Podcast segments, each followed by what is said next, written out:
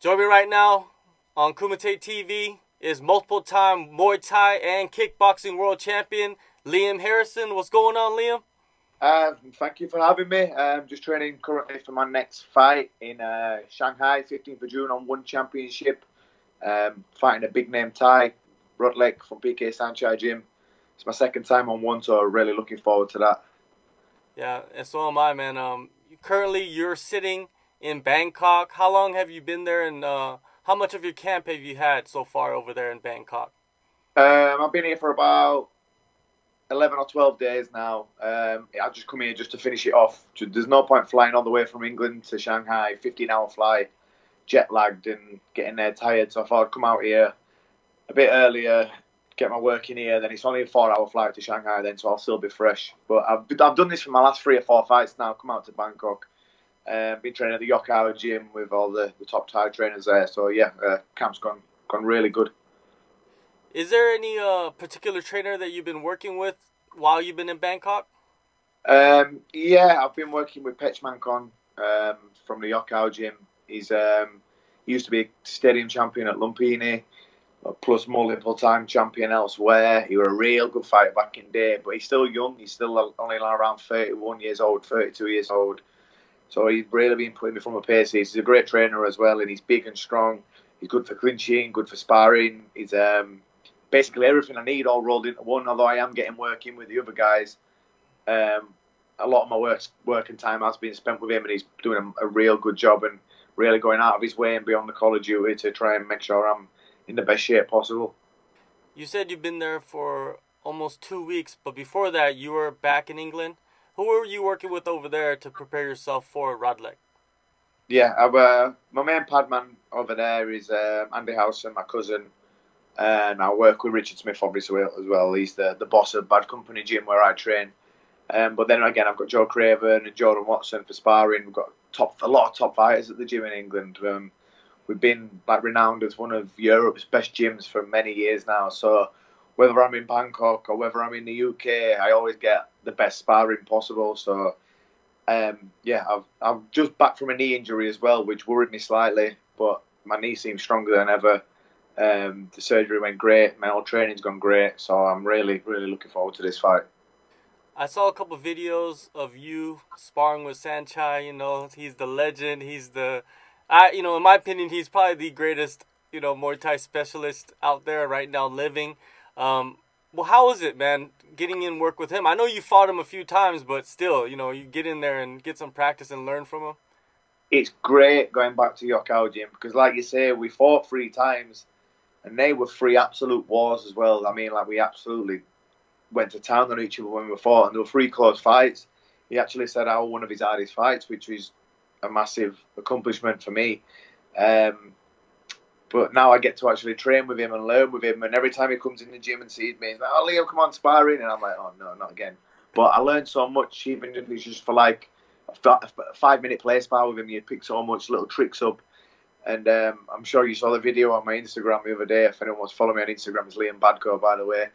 If the video of him, he would just kept sweeping me on the floor. But after he did that to me, what the cameras didn't show, he was then showing me what he was doing, how he did it, and then I could obviously learn how we were doing it and how he read what I was going to do, which is it's unbelievable for someone who I've fought three times, the greatest fighter of the last 25 years, for me to be training alongside him and picking up tips off him. It's uh, every day's a school day in Muay Thai, and I'm learning off the master. Now, going into your fight, it's a Muay Thai fight. It's in MMA gloves. You know, your last fight in one championship was in 10 ounce gloves. What's the difference, you know, when you go into a fight in your preparations? Um, well, my last fight on one championship, I, I took it on a week's notice. It was at 70 kilograms. I only fight at 65 kilograms against Petchmorakot, and he was a big giant compared to me. Um, like I say, I only took it on a week's notice as well. It were a nothing to lose situation that, but this one I prepared properly, and um, I've been working in the MMA gloves and stuff, and it's okay throwing your own shots in them. You just need to work, tweak certain little things to make sure your defense is on point as well. Because when you've got two elite world class strikers in there in those gloves, it's only going to take one mistake and your lights are going to get turned out. Do you know what I mean? So you've got to really tweak just a few things. It's not massive differences, but just tweaking a little few few things. Obviously, there's a few more gaps for the shots to get through your hands and stuff. So I've had to tweak a little bit here and there. But um, now I'm looking forward to it. It's a it's a different challenge, and um, obviously I've had a lot of fights and I've won a lot of titles and stuff. So now I'm, my sole concentration is just making myself a big name with one championship and hopefully getting a shot at the the 65 kilo title. Your opponent Rodlek, you know, there's probably a lot of mutual respect there. What do you think of his skill set? You know, what do you think he brings for you as a challenger? He's a very strong fighter. You know, he's elite, elite level in the Bangkok stadiums. Um, he's fought all the top names, beat a lot of them. Um, he's going to be a tough fight. I've no no doubt in my mind it'll be a, a, a tough test. Um, but also no doubt in my mind that I'm going to win it. I've, uh, I mean, I'm probably the best shape of my career at the minute. I'm feeling really good in training, and um, I think just the the rule set and everything, and I'll just, it'll just suit my style down to the ground. So yeah, I'm, I'm really confident. It seems like you want to continue with one championship. What is your plan with the the promotion? Are you gonna go after Nong-O and his bantamweight title? One hundred percent. That is mm-hmm. what I want to do. I want to I want to win this fight in style I fight again six weeks after on Yokkao in Dublin. I want to win that in style, and then when I do, then I, uh, I want to whoever's got the title. When I come back to sign for my next fight, one championship, I would love a shot at them. Um, obviously, that it's the biggest fighting organisation in the world at the minute, and I've won a lot of world titles, but that one's obviously missing. So to add that to my collection, and then uh, that'd be would be unbelievable as a fighter that can, you know, go fight for one promotion and then step out from the promotion and fight for another promotion, how does that make you feel? You know, do you feel more valuable when you know they allow you to do that? Um, yeah, of course, yeah. Um, i am obviously sponsored by Yokkao as well, so I don't think it'd be very fair to me or to them if I were just signed to one other total organisation. I couldn't fight for them. The Yokkao I've shows around Europe as well. Um, the one I'm fighting on on 27th of July is in Dublin, Ireland. I don't want all my fights just to be in Asia. I want to, uh, to come between them both. I want the Asian fans to be able to see me fight. I want the European fans to be able to see me fight. So then I get I get the best of both worlds. My fans and supporters around the world get the both worlds. So I can come back and forth, and everyone still gets to, to see it, and everyone can be happy then. Yeah, it's a it's a great situation for you, man. Um, now let's talk about the One Super Series Featherweight Kickboxing Grand Prix. The first round was pretty insane. Uh, what did you think of Yodsanklai getting upset by Samy Sana?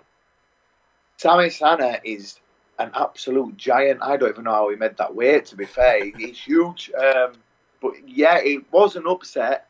But I don't think it was as big as an upset as some people carried on because Samy is a dangerous fighter. You know, he's He's big, he's strong, he's really tough.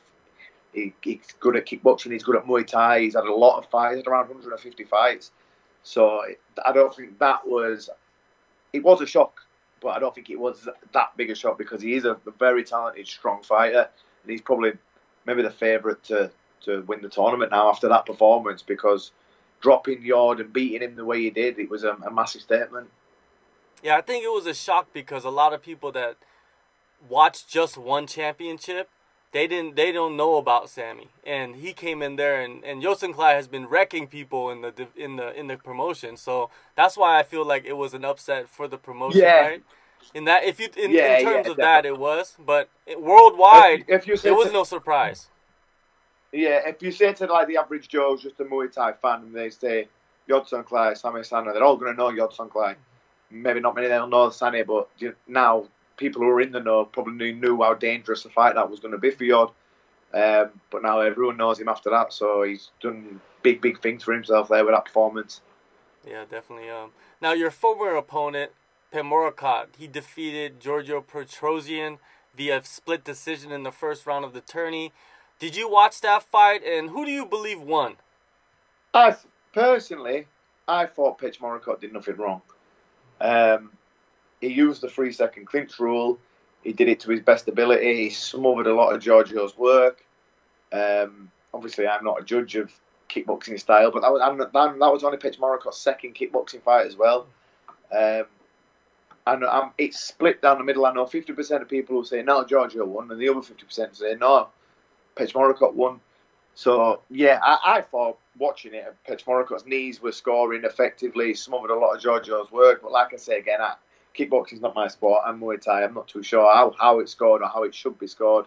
Um, so yeah, a lot of controversy, but it's drawn a lot of people to it, and it's going to be interesting to see what happens here. Because I've heard a few rumours that Petchmorakot isn't going to fight, but I've spoke to a few other people who said he is going to fight. So him and Giorgio still might have to fight. So I don't know what's going on at the minute. Definitely, yeah. There's a lot of uh, rumors swirling, and it does bring a lot of eyes to the to the promotion and to the tournament, which is good at the end of the yeah. day, man. Like if they rematch, that's great. If they don't rematch, still people will be interested in who they put in there. Would you be interested yeah. after you go take care of business in Shanghai? You know, I know kickboxing is not your thing, but would you? It's a million dollars on the line. I'm too small. I proved that when I stepped in late notice against Petchmorakot. I mean, that fight's at 70 kilos. I mean, I jumped on the scales this morning after training. I was 68 kilos. Do you know what I mean? And that's that's this morning after drinking loads of water in the gym and stuff as well. I jumped on the scales and I'm only 68.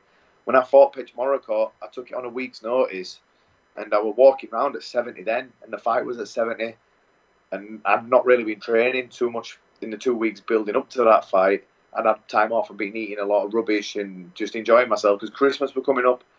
So even when I'm at my heaviest, I'm nowhere near big enough for him. If I got to fight Samy Sana, he could just knee me in the face by lifting his leg about that high. Do you know what I mean? Yeah. I'm too small for that weight. But if they do a tournament at 65 kilos, sign me up. I'm the first one in. Sign me up, 100%. Well, I get, I'm thinking that they're gonna be doing tournaments, you know, every year moving forward. And the bantamweight or the weight class that you're fighting at, man, I believe that that would yeah, be one to do it at. Yeah.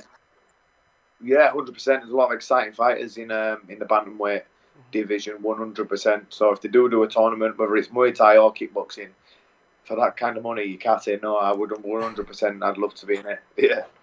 Yeah. Well, you know, I'm excited to see you back into in the uh, one championship cage June fifteenth in Shanghai. One leg- legendary quest. Thank you so much, Liam, for your time. And uh, you know, you got anything else to say? Yeah, I just like to say one, thank you for having me. Um, two, I look forward to seeing everyone in Shanghai and I've put on a, an excellent show for you. I'm feeling good for it. Three, thank you to all my sponsors Gym King, Love Hemp. Uh, thank you guys, Apollo Nutrition. Thank you to you all. And um, thank you for having me on the show. Thank you for your time.